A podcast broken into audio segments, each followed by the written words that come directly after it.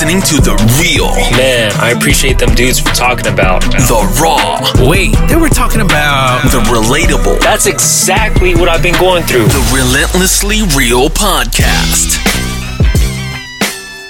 I think because of the political climate that we're in right now, I can I understand why everyone's kind of on edge. Um, uh, there's no doubt on my mind that 2016 kind of changed like a lot.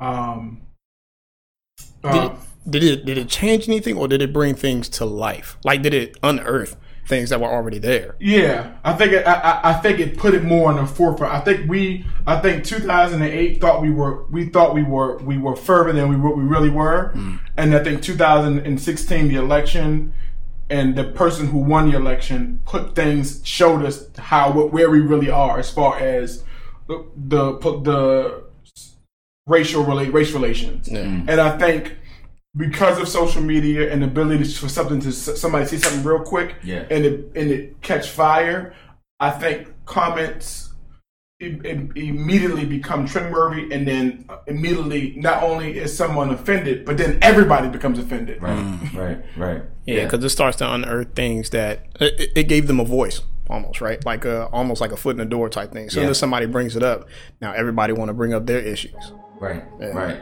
And I think what's funny, you didn't even name the person. Are you talking about Donald Trump? Of course, forty five.